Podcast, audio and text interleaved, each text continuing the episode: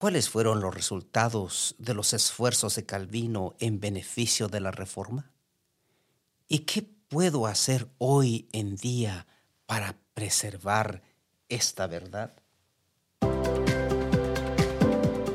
Estás escuchando al pastor Isaías Espinosa con el podcast semanal del conflicto de los siglos.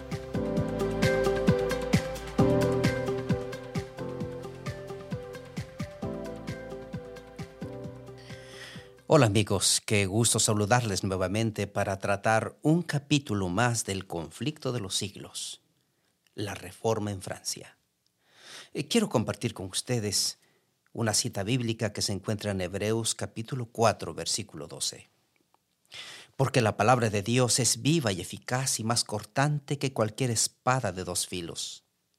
Penetra hasta partir el alma y el espíritu y las coyunturas y los tuétanos y es poderosa para discernir los pensamientos y las intenciones del corazón.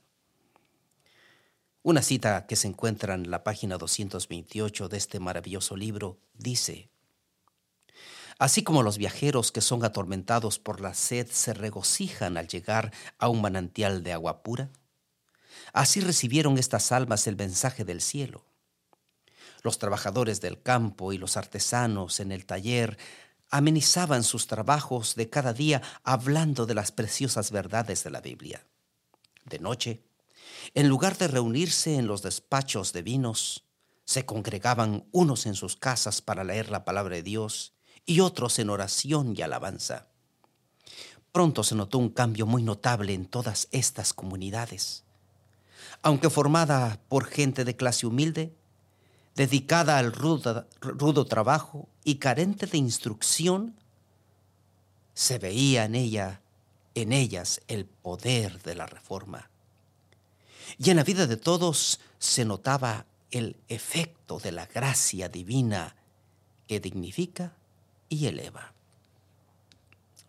Los protagonistas que habla este capítulo y que ahora toman parte en este gran progreso de la reforma son hombres como Lefebvre, Guillermo Farel, Luis de Barquín, Juan Calvino.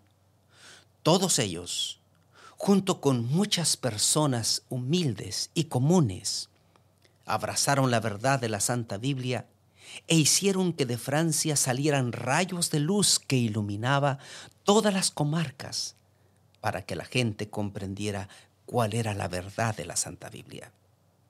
La predicación de estos hombres desató una persecución férrea en Francia y despertó el odio de la Iglesia Católica reinante que colocando a los, jesuitas y la Inquisición en el mapa de las represalias hicieron cuanto pudieron para detener el avance del Evangelio.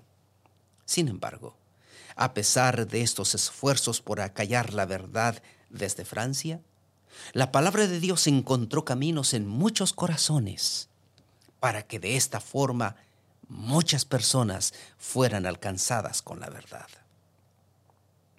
Una pregunta de reflexión podría ser, ¿quién fue, una de las, ¿quién fue uno de los primeros reformadores franceses que hizo que el trabajo misionero de parte de Dios alcanzar a muchos corazones? ¿Cuál fue el efecto de la persecución en Francia para que el Evangelio se extendiera mucho más? Y si nos tocara a nosotros alguna persecución actual, ¿de qué manera preservaríamos la verdad? Que Dios te bendiga. No te pierdas el próximo episodio de este podcast.